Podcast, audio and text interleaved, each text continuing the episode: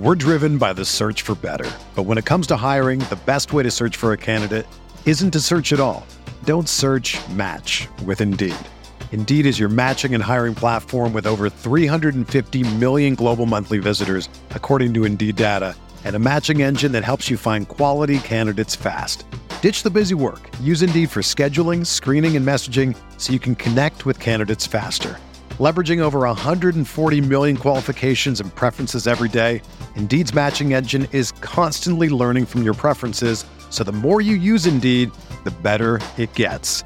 Join more than 3.5 million businesses worldwide that use Indeed to hire great talent fast. And listeners of this show will get a $75 sponsored job credit to get your jobs more visibility at Indeed.com slash BlueWire.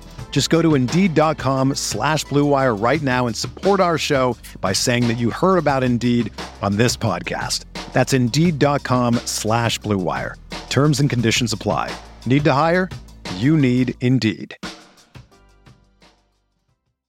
Zyn nicotine pouches deliver nicotine satisfaction anywhere, anytime, which means Zyn pairs well with you, your personality, your schedule, and your spontaneity. Zyn fits easily into your bag, pocket, and into your life because it's smoke free, hands free, and hassle free. So the only person who will know you have a Zyn pouch in is you.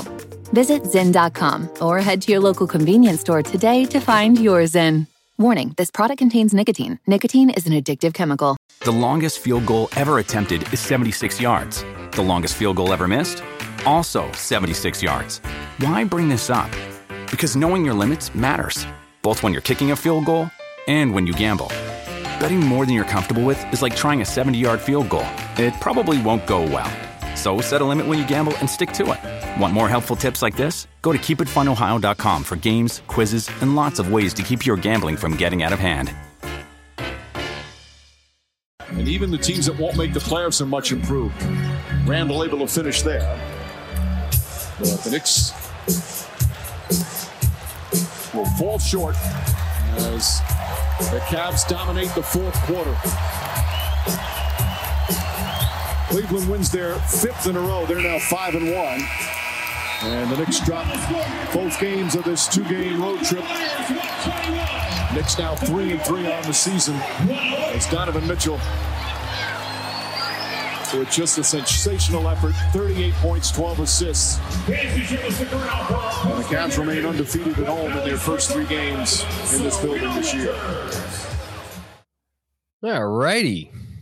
Hey there, Knicks fans. How you doing? I got a guesses to the answer to that question. Um, back to reality. Uh, it's your boy Jonathan Macri coming at you with a post game slash um, regular edition of the pod. As of course, the one and only Jeremy Cohen is here joining me after the Knicks lose 114 to 105. Uh, or no, sorry, that's the wrong final score. My ESPN page didn't up- update. I blame ESPN. 121 to 108. There we go. Not that it really makes a difference. Hi, Jeremy. How are you? Hey, John, I was doing great, doing really well. And then fourth quarter happened and I'm less great, less well. Less great. Yeah. Less less well. Mhm. Yeah. Um. I mean, look, the Knicks did a lot of nice things tonight. I thought they played pretty well for large stretches of the game. I thought uh, through three quarters, if you want to take out some, some like kind of shoddy three point defense. I mean, look, Cavs, if they're going to make shots, they're going to make shots.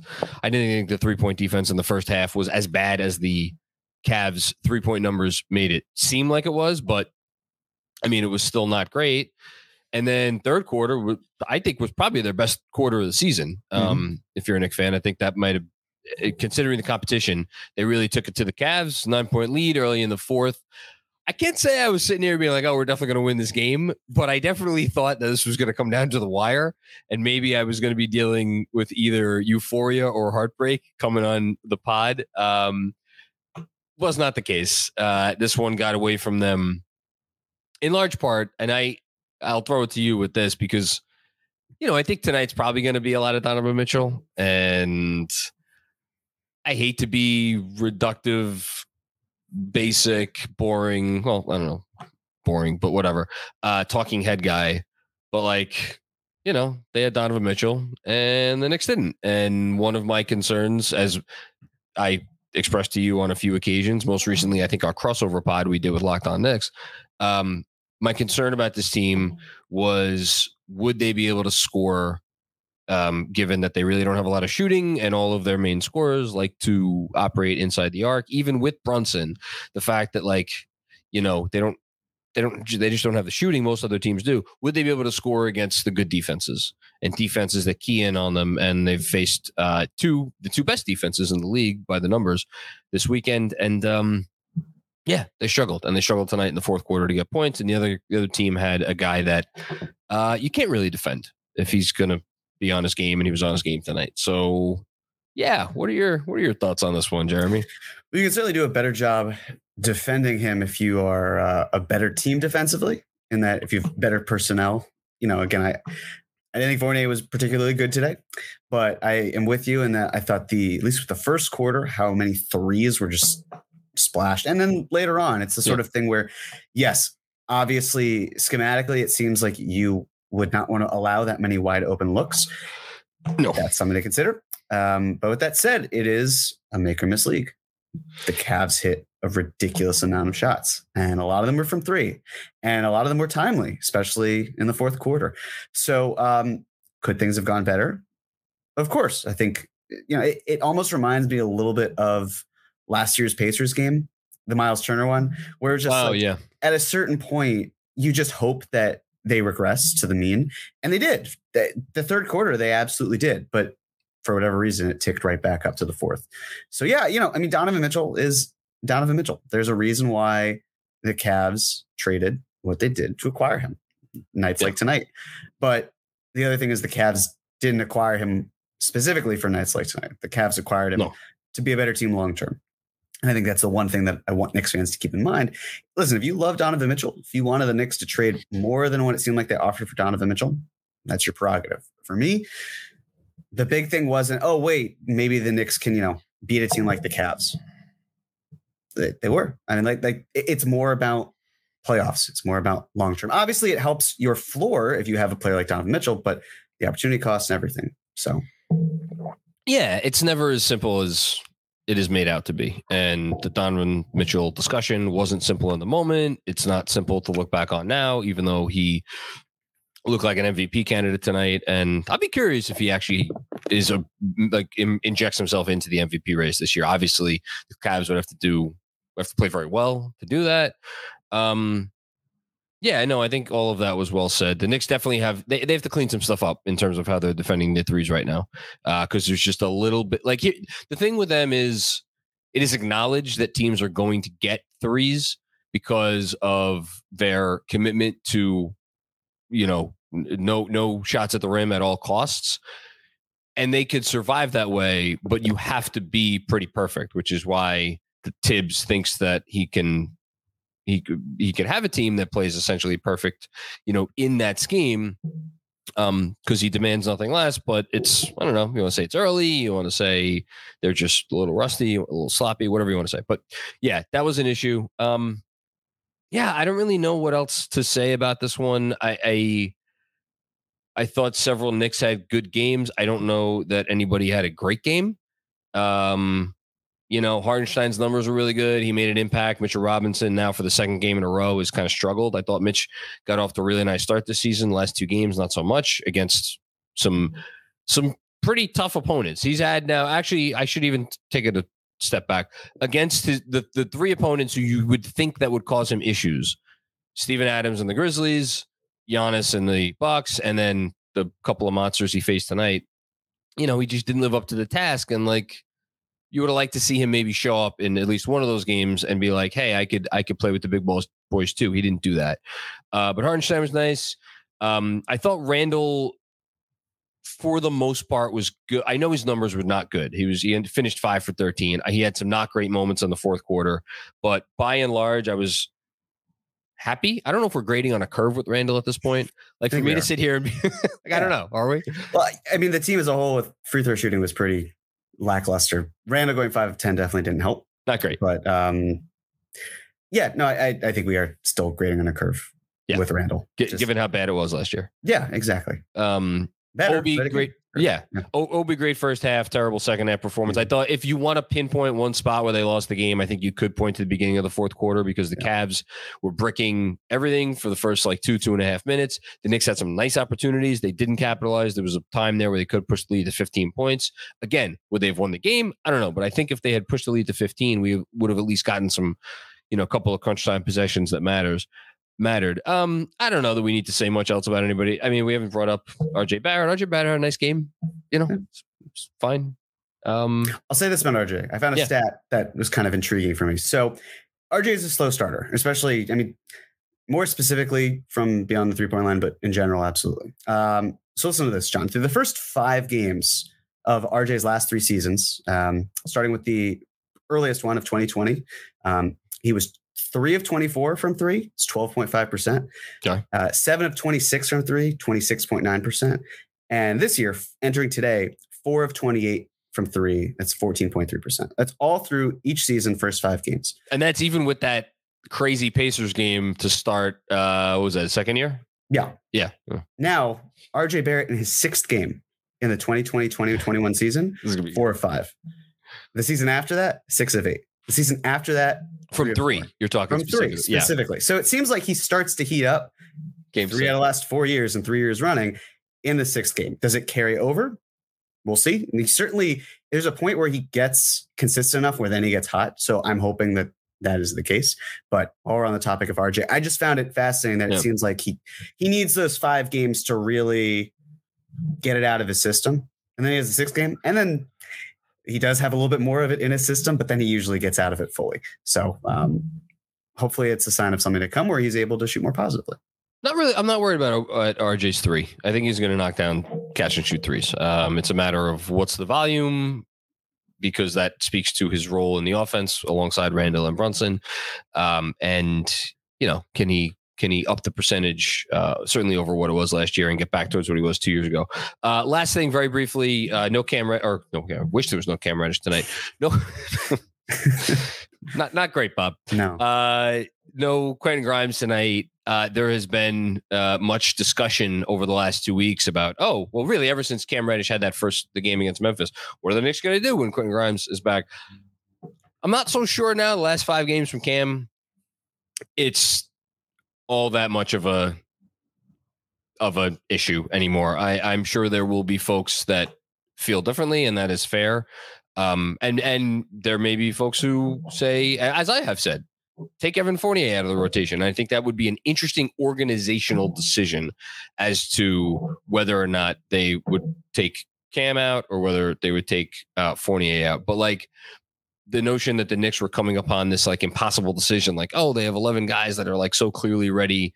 Or, or you know can contribute to winning basketball right now. I don't know if we're quite there yet because the last five games from Cam have more, been a lot more like the, the the larger sample size over the course of his career get some flashes. You know, he even had a flash or two tonight. You know, he got his hands on a ball that was like, you know, really tough to get to. But then you get the maddening stuff too. Um, maybe that's the direction they go. Maybe they keep him in the rotation. Maybe they want the surer thing in Fournier, hopefully in a different role than he's in right now. But we'll get to that. Uh, anything else from you before we uh, get to the super chats? I think that's all. Super chat away. I love it. All right. Uh, shout out to Justin. Justin's uh, our our EP tonight. Can we call? Can we start calling the EP executive producer? Yeah, Yeah. definitely. He's the he's the producer of the show, so thus he is the executive producer. Of course, we get started. Of course, Robert Cross. Hello, Robert. Is it fair and reasonable to say that we lost this game at the point of attack? Grimes can't come back soon enough. Hashtag 53 wins. Yeah, I mean, it would have helped a lot. They don't have the guy right now to guard uh, Donovan Mitchell and make his life more difficult. Oh, excuse me associate producer. I'm being told by one Andrew Claudio. That's how that works. I don't. I don't. How do I don't know? Executive, associate. These these things are just words to me. anyway, um, oh, he's saying because he's the executive producer, Yes, and Justin's the associate producer. Oh, so you it's oh, okay. Mhm. Sorry, Andrew. Sorry. I guess he's probably feeling like John. If you didn't, if you're, if the principal didn't go to school, does that make you potentially a candidate to be principal that day? certainly not. There- That's maybe the thinking. I would Anyway. make the same mistake, so don't worry. There you go. Um, yeah, they they need Grimes. Uh, Grimes. There's a reason why. Again, I hate the untouchable label, but there's a reason why they clearly it was important to the organization to hang on to him in the Mitchell trade talks this summer. And I don't want to get into the weeds on on whether they should have included him or not. Like they valued him, and there's a reason they valued him because he is the most dependable player, I think, by far at the things that he does, and they need him, especially on the defensive end. They needed him tonight. They didn't have him, and it showed. The Knicks prioritized signing Jalen Brunson this offseason. And a big reason they want to do that was obviously to overhaul the offense, but they were certainly aware of his defensive shortcomings. And there was a reason why they pushed for Tom Thibodeau, and it reportedly, according to Ian Begley, for Quentin Grimes to be starting. It was not so Evan Fournier could die out there with Jalen Brunson. And so, yeah, not having any Grimes whatsoever is going to hurt the Knicks. I, like, I just think about I mean, I could say that Donovan Mitchell dunk, but there were a few of them. So it's hard Oh. to necessarily specify. But the one where he just attacked the defense, there was no point of attack defense whatsoever. It- um, It's the first domino. Yeah, Like it you need like the when you have when you're going up against a, a Donovan Mitchell or a Ja Morant or you know any number of either guards or or kind of small-ish wings in the league. Like the domino, the first domino is gonna fall at some point. It's just how- can you make life difficult? You know, that's you know, and it's that's not happening now. Yeah. Uh, Danny Gardner, what's going on, Danny? Great to see you. RJ had it going early, and they get him the ball in the second half. Uh, part of the appeal of having three guys is any of them can be on a given night, but that only works if you actually give them the ball. So we're so Danny's saying should have given RJ the ball more in the second half. Um, he took 10 shots. Brunson took 19. Julius Randle took 13. That's fair. I, I guess I, I would say RJ, like he wasn't, I don't know if he was like creating necessarily at any point in this game. He did have the one nice drive from the um from the sideline, kind of came across. Um, you know, he like attacked the closeout basically, and he he converted. But like there was another play, and I referenced it in the halftime zone where he tried to take Dean Wade one on one at like towards the end of the first half or like middle of the second quarter, whatever it was, and just kind of got stonewalled. Like against against this Cavs back line where you're either dealing with Jarrett Allen, Evan Mobley, or both. That's tough given how RJ likes to get his points, which is to drive the lane and like so I don't know if I necessarily begrudge them.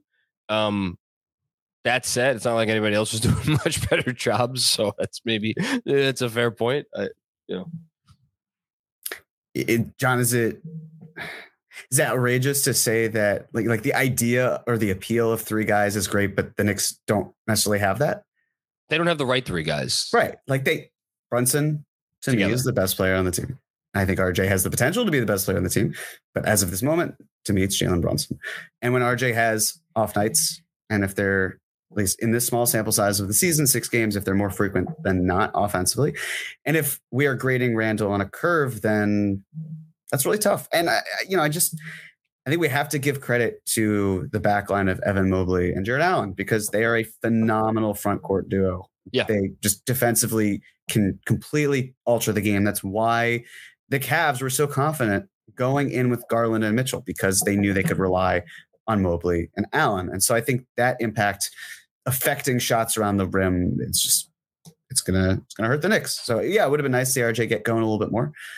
100%. But um if the Knicks are trying to get shots at the rim and if they're not hitting their threes quite as much, and if they're not hitting from the line, then it's not going to be a great time for them. And if Cleveland's hitting as many threes as they did, it's just disaster. it, it's not only hitting, it's taking. And like if you're going to beat this Cleveland team, you have to fire away from deep. Cleveland shot 53s tonight. The Knicks shot 27. You're not going to be you're not going to beat Cleveland taking 27 threes. You just you're not. And I get why they only took 27. It's because and this is the fundamental I would argue flaw of this team is they have 10 guys in the rotation and of those 10 who's the who's the player that wants to take a 3 over some other thing?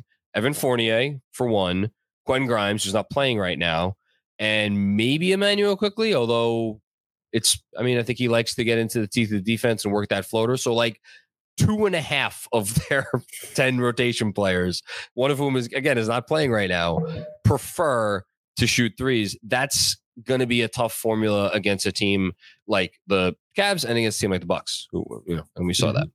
Um, good stuff, Danny. Anthony Six, though. What's going on, Anthony? Great game for three quarters. Then the floor dropped out with the second unit fumbling the fourth. Tough to beat a team making 23 threes, 100%, unless you're unless you're going to make something somewhat close to that, you know? Tired legs got the best of our free throws and defense in the end.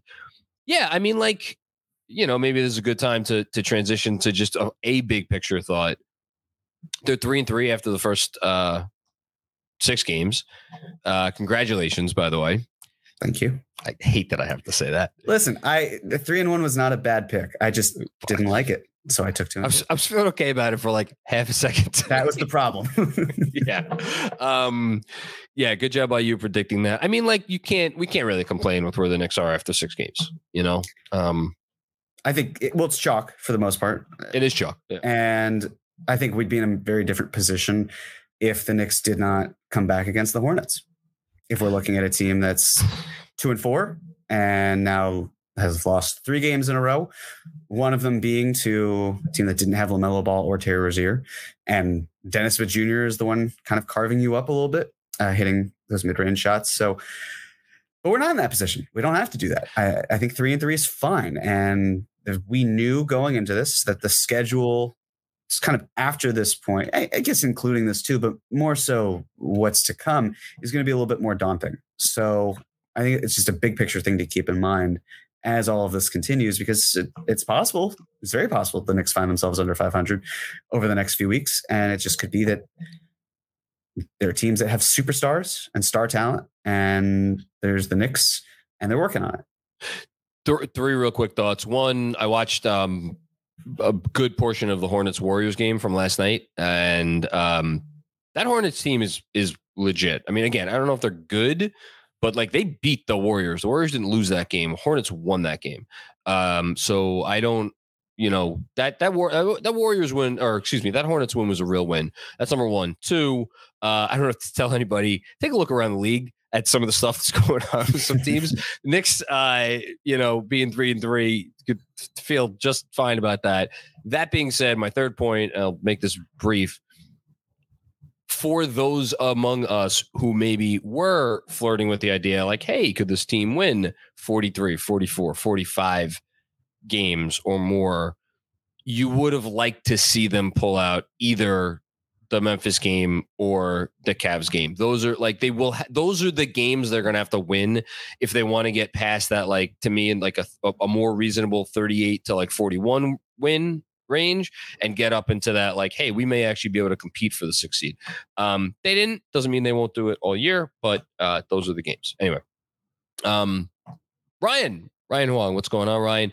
Well, I'm depressed. I don't be depressed. I was hesitant in July, but I do RJ Quentin Grimes, Evan Fournier, and two firsts, plus one protected first for Mitchell in a heartbeat right now. Him and Jalen Brunson would be sick. Um, wow. That you want to take wow. it? Listen, Ryan, I respect it, but that's a lot. That is that, that's like the Knicks saying our two youngest players, you only get one of them. We're going to give both of them and unprotected first and a protected first. Uh, less caring about the protected first, more caring about the unprotected first. That's a lot. Um, I think him and Jalen Brunson, yeah, it'd be cool. But then it, it goes back to, well, what's the game plan after that? What are you doing? And it's tough. It's really tough to dig yourself out of that. Yes, this is a stars league. I'm sure the Knicks could find ways to replace players around the margins. That's a lot Mitchell looked really good, but again, it's because he's in the situation that is really ideal for him, much more so than the Knicks. And if Donovan Mitchell weren't from New York, yeah, he's a star. We'd we'd want him here, but he wouldn't fit as cohesively with the team as he might with a team like Cleveland. So um, again, hear what you're saying. Stars League, he's an important player. Um, I'd push back on that. Um, I wanted Donovan Mitchell very badly as I went on the record several times. And I wrote a whole two part newsletter about how uh, the notion of trading RJ Barrett for Donovan Mitchell was, is not ridiculous and should not be viewed as ridiculous and should absolutely be approached with the caveat being if it lessened the total cost at the end of the day, which is what I believe the Knicks always intended on doing. I think that's what they wanted to do from day one. Use RJ as like, okay, we're giving you the big thing, and you're not getting the big thing from anywhere else, so that's why we're going to get him, and we're going to draw that. That's the the line in the sand. They did not anticipate a Cleveland Cavaliers lying out there. Well, they were wrong, and now he's there. All that being said, um, it, for me, it comes down to the picks and again unprotected picks and the in conjunction with a trade that would have left the Knicks without a single surefire rotation NBA wing in a league where teams hoard wings like they are the most valuable resource available because they are. Um, and the combination of those two things and the potential downside risk and also let's be frank the the the questions about your ceiling with the with the Brunson Mitchell backcourt, which we never really went in depth on because they didn't make the trade and there was no need to. Um, those are all real. That's all real stuff. So I'm not going to begrudge anyone who was like, you should have traded for Donovan Mitchell because look at what we saw tonight. I will not. I'm I'm going to be a little softer than Jeremy was, but I I'm also I'll push back a little bit on it. That's all. The two things that I just want to add we started earlier by talking about the lack of point of attack defense. And that's non existent in this type of a scenario. Um, yeah.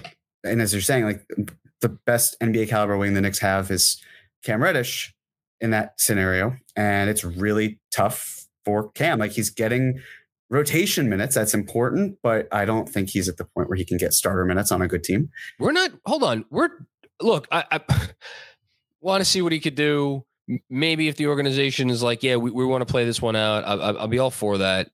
We're not sure he's an NBA rotation wing right now.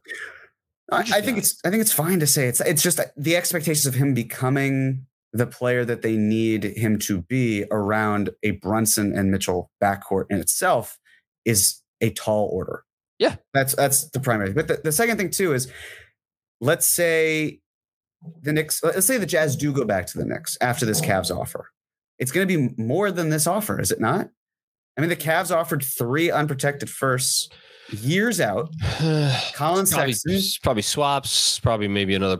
You know, like it's, it, it's, it was a lot. They they didn't go back for a reason. They got right. what they wanted because they. I mean, the Knicks had the time, and I, I hear you. If you're saying before that trade, this yeah. opportunity, but it, it, still would have been too much. Not to say the Knicks can't, shouldn't, won't trade for stars in the future.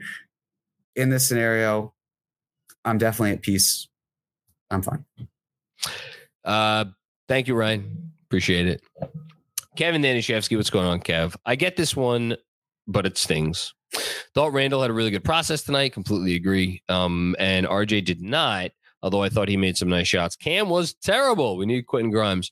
Um, I thought RJ was. I, I, I didn't have an issue with RJ. Maybe I, maybe I missed. So I mean, early on, were there some couple of RJ moments that we we see? But I thought he, as the game went on, I, I actually really liked his approach. The more the game went on, I thought he made some some shots, which is great to see, as Jeremy explored earlier. As far as Cam, I mean, I, I, I when he's bad, he's bad. Like he's very, very bad. The shot he put up in I don't uh, what was it, the early fourth or the late third, whatever it mm-hmm. was. Mm-hmm. That was like I know the clock was kind of running out and whatever, but man, between that and the um I, I actually, honestly, I know we're not talking about the Milwaukee game, but his when like shot that he his first field goal attempt in the Milwaukee game with like 14 left on the clock, a step back 18 footer was like what what what are you what are you doing? That's not uh, like and he just he does too many of these things. I yeah. Yeah, it often feels like it doesn't play within the rhythm of the game. And you like the creation aspect, but sometimes it's a little too much. So I'm with you. I, I, I also was fine with RJ. I yeah. didn't think he did anything egregious tonight. I, I didn't think he was particularly bad. I, I thought he was fine, efficient. Yeah, it's fine performance. We're driven by the search for better. But when it comes to hiring, the best way to search for a candidate isn't to search at all. Don't search match with Indeed. Indeed is your matching and hiring platform with over 350 million global monthly visitors, according to Indeed data, and a matching engine that helps you find quality candidates fast. Ditch the busy work. Use Indeed for scheduling, screening, and messaging so you can connect with candidates faster. Leveraging over 140 million qualifications and preferences every day, Indeed's matching engine is constantly learning from your preferences, so the more you use Indeed, the better it gets. Join more than 3.5 million businesses worldwide that use Indeed to hire great talent fast. And listeners of this show will get a $75 sponsored job credit to get your jobs more visibility at Indeed.com slash BlueWire. Just go to Indeed.com slash BlueWire right now and support our show by saying that you heard about Indeed on this podcast. That's Indeed.com slash BlueWire. Terms and conditions apply. Need to hire? You need Indeed. If you're a basketball junkie, then you know there's no better time of year than the NBA playoffs. Twice a week, JJ Redick is cooking on his podcast, The Old Man and the Three. He has guys come on in all stages of their careers to talk about the league and share stories you won't hear anywhere else, including Devin Booker on why he talks so much trash, Ray Allen's epic free throw competitions with LeBron in Miami, and the moment Tyrese Halliburton knew Pascal Siakam would be a good fit in Indy. In addition to player interviews, every Monday JJ breaks down the top three things happening around the NBA with unmatched analysis, not outlandish takes, and is often joined by masterminds of the game like Tim Legler to dive deep on rookie reports, trade breakdowns, and why is mean mugging now a tech? You won't find another outlet that covers the game as comprehensively and with such insight as JJ does it on The Old Man and the Three. Make this your companion podcast during the playoffs. Listen to The Old Man and the Three ad free on Wondery Plus or wherever you get your podcasts. Drew P. You can't have one on ball defender starting. You need Quentin Grimes. I am going to go ahead and say we don't have any on ball defenders starting right now. Um, RJ, again, shout out Benji Ritholtz. He's made the point many times. RJ's best role on a good defense is as a, more of a help guy, as the guy who's not guarding the other team's best player, but someone who could kind of, you know, get in passing lanes. And, you know, it's a lot like Quickley, although I think Quickley, Quickley might be even closer to, Quickley might be their best on ball defender right now without Grimes. I was just going to say, I feel like if there is a coaching ch- or a rotation change that happens in the next however yeah. long until Grimes comes back, for me, it would be switching Quickley and Fournier. I, he deserves it. I know he didn't shoot well tonight, um, but Uh, he only played 19 minutes too. And I get Fournier was like hitting threes, and that matters, especially what we talked about earlier. Like they got to hit threes, the whole thing. Fournier was firing away, hit three or five from deep. That's that matters. I don't want to poo poo that. That matters. It's a, but I'm with you. It's the other stuff with Fournier. Like if you're looking at the box score and you're like, oh, well, Fournier had a game. Yeah, he hit he hit some shots, but you got to watch the game too. Yeah, and just wasn't in, good. In fairness, again, he had a couple nice defensive possessions against Donovan Mitchell. He st- uh, stole one ball and he drew an mm-hmm. offensive foul. Like he'll do that stuff occasionally, but the the larger picture, not not great. Um, thanks, Drew. Forgotten NYC, what's going on? In terms of Donovan, what makes Rose, I'm assuming I mean Leon Rose, thinks he has a few more years to wait for another star. Has he gotten an assurance from Dolan he won't get fired? I don't I, I let me answer like this. I sure as hell hope Leon Rose did not say yes or no to this deal based on what he thinks his leash is. I think he approached it as in this is not a the best deal for my franchise and or I believe that this negotiation will end in my favor based on everything that I know. And it, whether you believe it was the latter and he just got it wrong, or whether it was the former and he just was like, "This is too much for me to pay." Like either way, those those two things don't have to do with his job security. It's that, and I think it's just you know he's been in charge for two years. This is his third season. So, and as we've talked about, if there is something that's going to happen, it's going to be a coaching change first, and then he will have the ability to pick another coach. And by the time you do all of this, you're talking about at least three and a half seasons. That's you know, this deadline, this summer, and the next deadline. So I, I don't think it was so much of a of an assurance or whatnot. It's more that he knows he has the ability to be comfortable. He knows he doesn't yeah. have to make the rash decision to satisfy James Dolan because it seems from indications that Dolan's fine with where the trajectory is. He likes RJ. He likes where the young team. I mean, there's something to sell here, right? And I think the Knicks were able to sell the idea of we got Jalen Brunson, who is a far better point guard than what we had to deal with last year, and he is just even without without comparison, he's just a legitimately good starting point guard. And player. we're going to be a better team, and we'll go from there. And when the right move that we want that fits with what we're doing works out, then we'll certainly pursue it, and hopefully we'll get that player. I, I think that's just really how it went. Well said. Uh, thanks for the comment contribution. Robert Cross, first time, long time, John. How did you like RJ's calories tonight? The Randle RJ pairing does not work, never has, never will. Hashtag 53 wins. Um, I thought, uh, again, I, I think RJ had a nice game. I think his baskets were meaningful.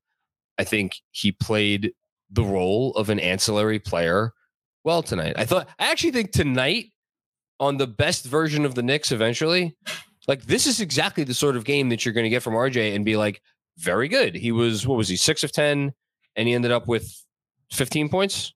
Yeah, six mm-hmm. of 10, 15 points, three of four from deep. So he's obviously not always going to shoot 75% from from three, but in terms of like he's not trying to dominate the ball. He's I mean, maybe take a few of those other attempts and and instead, you know, convert them to attempts beyond the arc. Like, but this is like the outline of the guy who I think the Knicks envision, if they do indeed envision keeping him long term as opposed to using him as trade bait, um, playing. And I completely agree with you. It's not with Julius Randle as the other guy between him and Brunson. It's with someone that is far better and more conducive to everybody's skill sets than Julius Randle. Um, so I'm not gonna I'm not gonna push back on that uh, really. Yeah, I won't add much. I think you covered it pretty well. Yeah. Thank you, Robert, as always. True story, Jay. What's going on? I think this might be True Story Jay's uh first com first super chat this uh this year. If I if there was another one, I forget it, but welcome back. Uh don't with the spider mess.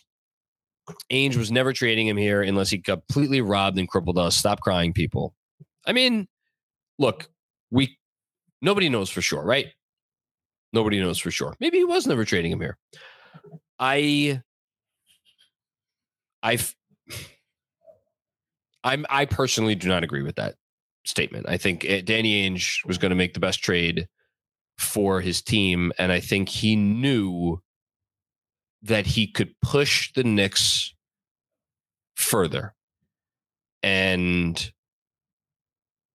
if there was no Cleveland Cavaliers, if they didn't exist, they were not a franchise, and there was no Cavs trade out there. Do I think the Knicks eventually, before training camp started, would have relented and given Ainge what he wanted, which was the, you know, whatever, RJ Grimes, two firsts. I think he would have. And Jeremy, I'm not sure you disagree with that, but maybe, I don't know, maybe you do, maybe you don't. Well, I just say in terms of the deal, I think Ainge cares more about what the return is than where the player is traded. Yeah. I think there's certain circumstances, like if we're talking about Miami and there's clearly an animosity between him and Riley, do I think that that might work out. I I don't know, uh, but I don't necessarily think so. You know, I mean, like he traded Rudy Gobert to a division rival in the Minnesota Timberwolves because it was seemingly the best deal that anyone was going to offer, and he took it gleefully. So it's I think it's less about that. I think it's more as you're saying, John. He he kept trying to push New York further and further to the yep. point where the Knicks said, "No, no, no, we're going to offer you this, and this is with RJ, and yep. uh, if you don't, we're going to extend him, and it's going to make the trade a lot more complicated. And um, Danny Ainge called it bluff. The Knicks signed RJ Barrett, and then from there, the trade went down. That's really two days later. all she wrote. Yeah. Um, but again, everybody's fair to think what they want. Uh, Jesse Cook, what's going on, Jesse? This is why we cannot hesitate the next time a player of Spida's caliber becomes available. I, I look it's at some point availability. It's yeah, it, it's not the cost. It's and it's the well, general... it's the cost, it's the fit, it's the it's everything. It's everything. It, it like when you're trading for a superstar player, and yes, Donovan Mitchell's a superstar, and there will be other superstars available. It's a whole conversation, and it's like the Knicks are in an unfortunate position that they don't have one of these guys and they need one of these guys and they don't seem intent on tanking to try to get one of these guys. So it's like this is Leon. This is the this is the bed Leon Rose has made. He knows that. Mm, it's up to him to it's up to him to sleep in it. You know, which yeah, I mean, there are three avenues that we always talk about. Yeah. If they're not going to try to build through the draft by finding a star, if free agency is not going to provide one, there's one left. It's a trade. Yeah. That's it. We'll keep our fingers crossed. Emil Beaumonsor. Hey Macri, been a while. Yeah, it's another one, another one of our our frequent super chatters. Uh, good to see you, Emil. Thought we should have won, but the bench zapped all our momentum. Cam and Obi should have put a Cavs jersey on tonight. Uh, it's not fair. I thought Obi played a really good first half. Mhm. Obi played a really nice first half. Um, he ended up uh, only making one three, but he had that really nice pump fake and drive move in the first half. There, it was just beautiful. Um, again, everybody, you know, we talk about our young players. He is, I know he's not age young age wise, but he is still a a third year player in the league. That matters. Um, again, I, that's why I brought up like grading Randle on a curve. If we're gonna like every time Randle seems to be approaching the game nicely, we like all stand up and give a nice golf clap or whatever. Like Obi's allowed to have bad half because I mean, I, but I know we're so spoiled because it seems like he never does anything wrong. But yeah, good stuff. Yeah. Agreed. Matt Smith, what's going on, Matt? Thank you for the contribution. At least we can all look forward to Wednesday when Trey comes to town and scores 40. Ah, ye of little faith. I'm scared to think of what Donovan Mitchell does when he comes to MSG. I, I mean, I hope he got his like revenge game um out of his system with this one. Uh I I don't know. As for Atlanta, you know what? I'll be curious to see how the Knicks offense does against Atlanta. I'm sure Trey Young will get his, and that's fine. But I I want to see how the Knicks do against like an average NBA defense because I'm not sure they in the first four games. I don't think any of those, even the Memphis game, Memphis defense does not look good. Um, I think Atlanta's defense is like has has ability to make your life tough, but I also don't think they're really good. So I, am that's what I'm most curious about on Wednesday. Atlanta's record's a little inflated because they've played some pretty inferior teams. Yeah, I, I, I, I am worried about the fact that Donovan Mitchell's going to come to New York and all of his friends and family will be in attendance, and uh, that will be his his new revenge game. He's crossed one of them off, but we'll wait until we get there. Yes, I do agree in terms of how the Knicks offense will look, just because defensively it's almost like hope and pray for a lot of it. Like Trey, it almost feels like from a heliocentric offensive standpoint with what Luka, like a lot of teams saying Luka's going to get his, so let Luka get his, but let's shut off a lot of the other players and then we can focus, you know, hopefully the other way around. And with the Hawks, they're certainly better offensively now that I don't know if you can quite do that to that same level, even though Luka's obviously a better offensive player. But even still, yeah, it's um I really hope Quentin Grimes can return for that game because that would be Me, nice. I was you read my mind. Also, um, I tweeted I think Friday morning that with the league's two best defenses on the next two opponents at the time the Knicks were ranked fifth in offense. I said I would be very impressed if they are still in the top 12 in offense after these two games. And you want to know what they're ranked? 12th right now. NBA NBA uh, page just updated. All right. Thanks for the comment, Matt. Um, TK, not too mad. The Cavs um, just had one of those games. Still not moved by Donovan Mitchell. He could have dropped 70. Still not worth three unprotected picks. Well, that was a different sort of deal. Um, again, I, I, I'll always wonder how those negotiations went down. Do I was I, I don't I, I actually agree. I don't think I would not have been comfortable giving up three unprotected picks for Donovan Mitchell. for this team. Yeah, I don't think so. Wouldn't have made sense. Forgotten NYC positive. Jew no longer taking those middies so far. Yes. No more long mid rangers, or very few long mid rangers. Um, he has been driving a lot. He has been making some nice passes. I my maybe my two favorite plays of the night were the two times he drove and passed to Mitch for dunks. Uh, love to see that. Um, generally playing faster. I'm trying to move the ball up the court. I think his defense has been all right. It's like I, there's a lot of positives to take from Julius Randle. Um, I, I would like it to be better than five for 13, but you know, one step at a time. Took a corner three as well. He did take a Like, corner three. Yeah. So it'd be nice to see him have a fewer above the break threes, top Oh. of the key.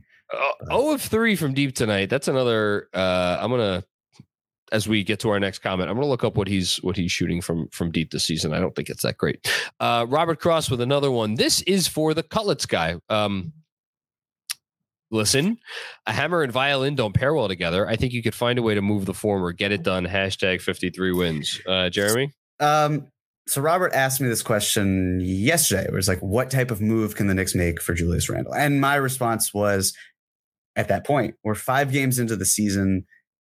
I don't really see how the landscape has changed since you and I, John, discussed this in September after the Donovan Mitchell trade. And I think it's the same thing where we're in a wait and see period. You're not going to see much action before December 15th. And then it's probably going to be like January 10th when a lot of these non guaranteed contracts and whatnot kick into place. And then it's January 15th when more trade restrictions are let up. And then it's the deadline. So it's not like it's the sort of thing where you can just change it now. Now, do I think that the Knicks, a team that the last two years, both under Leon Rose, are going to do something before the deadline? I think it's highly possible. They did that with Derrick Rose and they did that with Cam Reddish. They seem to try to want to get a bite of the apple early before everyone else um, wants to get in there. So, yeah, I understand a hammer and a violin might not play well together, but if you're stuck with a hammer and a violin, then I don't know, maybe use the violin to start hammering some nails and see what musical sounds you can get from the hammer too.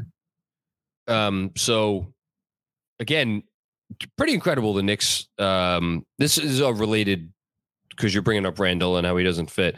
Uh, pretty incredible. The Knicks are top or 12th ranked offense in the league right now, considering their three big on ball stars are shooting 33% Brunson from deep, uh, Randle 24% from deep, RJ Barrett 21.9% from deep. Uh, and their other like quote unquote three point marksman, Immanuel Quickley. Actually, that's unfair.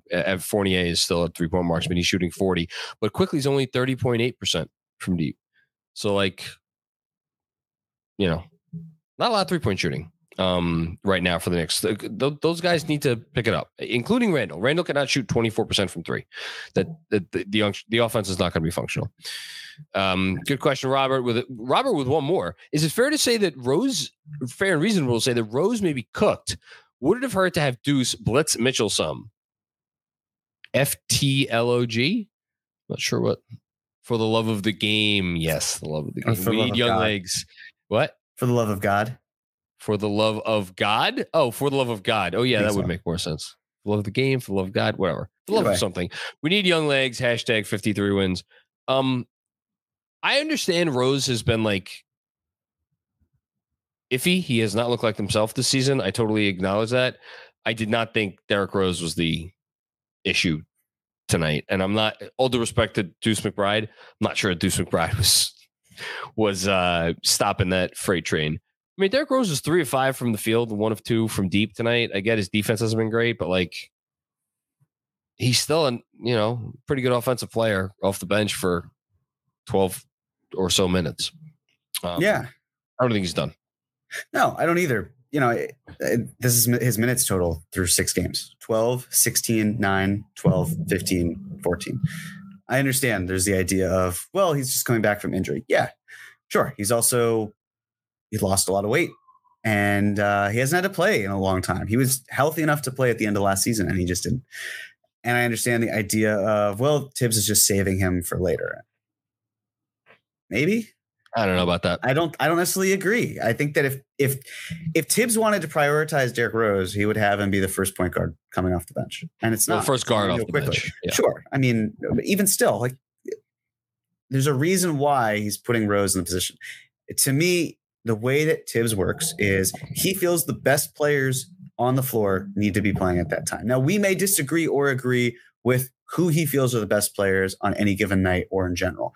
But I believe that if he felt Derrick Rose was better than what we have seen right now, he'd be back, he'd be prioritizing Derrick Rose more. And he hasn't. There's there's a reason why he's not playing Rose, and I don't think it's because he's trying to save him for you know um, the dog days of the NBA season. I think it's more that he just recognizes Immanuel Quickley at this point is someone who can offer more of what the Knicks need than Derrick Rose can supply. The only way Derrick Le- Derrick Rose leaves this rotation is if uh, Tom Thibodeau is no longer the coach, and or the Knicks kind of fall out of it ish and become sellers before the deadline or injury. Yeah. What? Or injury or injury. Yeah, well, sure, that, absolutely, yeah. that's also true. Um, Carolina Knicks fan, what's going on, Carolina Knicks fan? Before people get the whole Donovan Mitchell should be here takes, should have been here takes. Let's keep it real here. Mitchell fits far better on the Cavs than he would over here. Tough loss, but we move on. I, you could argue that he's as good a fit on the Cavs as any team in the league. You really can. Um, because I, I'm still waiting. I, I still want to see how he fits with Garland and how those two guys who like to have the ball in their hands like coexist. Um, they could both shoot off the ball, uh, you know, and and catch and shoot the whole thing, so it should be fine. But yeah, you know, should work great. Good good comment. Yeah, and tonight, I mean, the Cavs obviously didn't even have Garland, so they were missing twenty five percent of their big four. So you know that could have been a different story, obviously for them. But I, I'm with you. I agree and the other thing is, you know, if they really wanted to, because Mitchell is likely going to be a better player than Garland. Garland, you know, sky's the limit for him, certainly. But if you're the Cavs, you you also do have the ability to I'm not suggesting it, I'm not advising it, I'm just putting out there. If you needed to make a change, you could theoretically flip Garland for, you know, a two or a three that can help you more. They're obviously going to want to play it out as having Garland and Mitchell, and I think they should. Obviously, they have a timeline with Mitchell right now, which is until the 2025 season ends.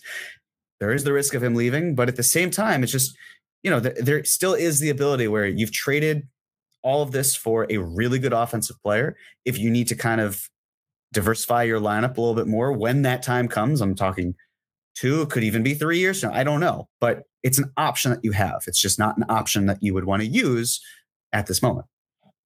Or I'll say this though, really, because yeah.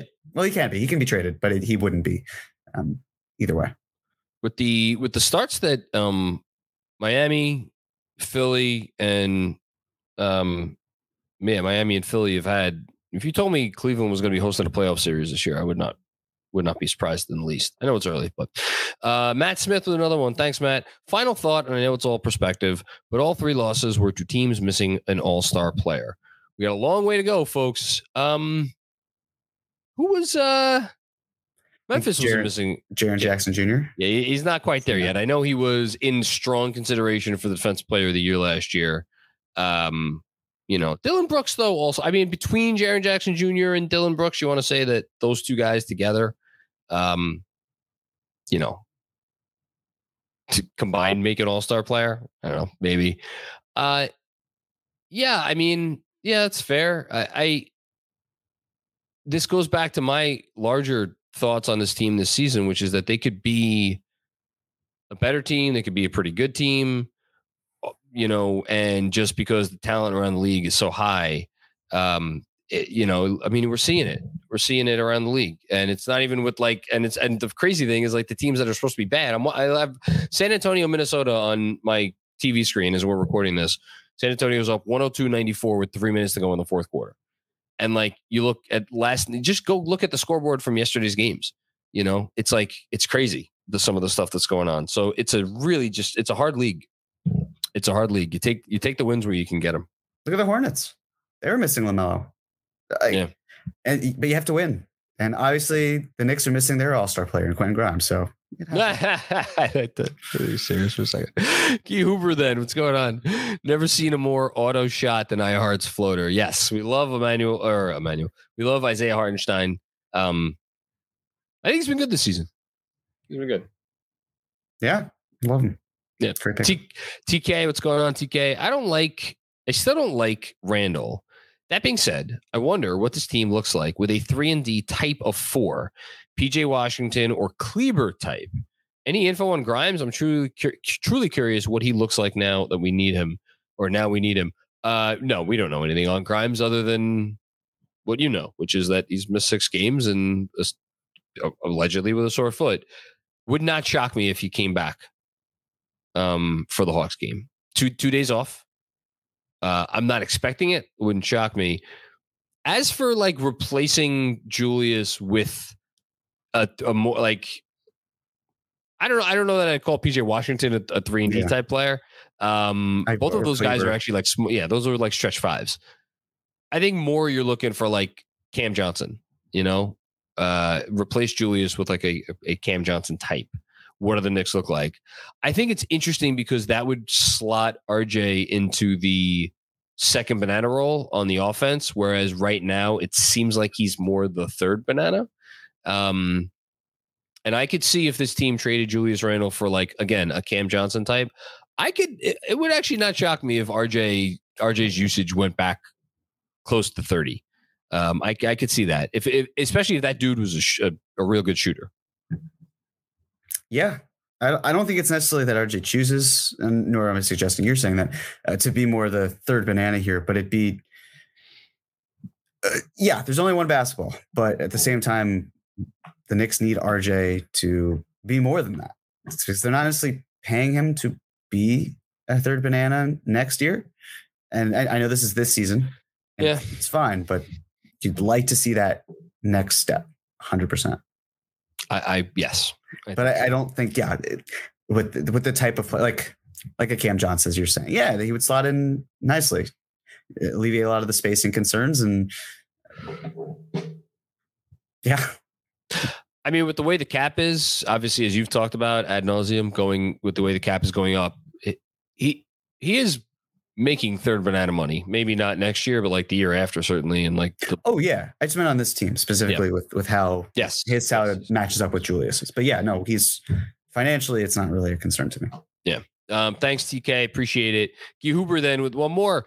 We need the truth about the Grimes injury. I I don't know if there is a truth. I mean, you know, I, maybe there's there'll be something reported. I, nobody's heard anything. Cam looks like a star and then a toddler from play to play. Get Evan off his team and Rose looks off. Uh, yeah, Rose Rose does look a little off. Cam, I, I I'm not. He's had like he had a 15 minute stretch in Memphis where he looked like a star ish player, and he's had three or four other plays this year, five other plays, six other plays. I don't know if maybe I'm being too high now, where he's you could be like, oh wow, look at that dude. Uh yeah. As for Fournier, don't expect a trade until I don't know, Jeremy. A while? Yeah. January. I think January. February. Yeah. There's no re- I, if you're another team, you're basically like, okay, well, if you're eager to move him, then we're going to charge you. If you're the Knicks, why are you doing it? Yeah, yeah obviously, it's a it's a sort of thing where you can you can mitigate any potential concern that you have with Fournier in house before you have to hurt yourself by sending him out. But yeah. that's on the Knicks as an organization and Tom Thibodeau as he structures this team from the playing minute you know minute standpoint for him to be in charge of. I don't think there was any universe where the Knicks attach a pick just to dump Evan Fournier. It's not going to happen. There's no no reason to do it. No. Uh, thanks, Huber.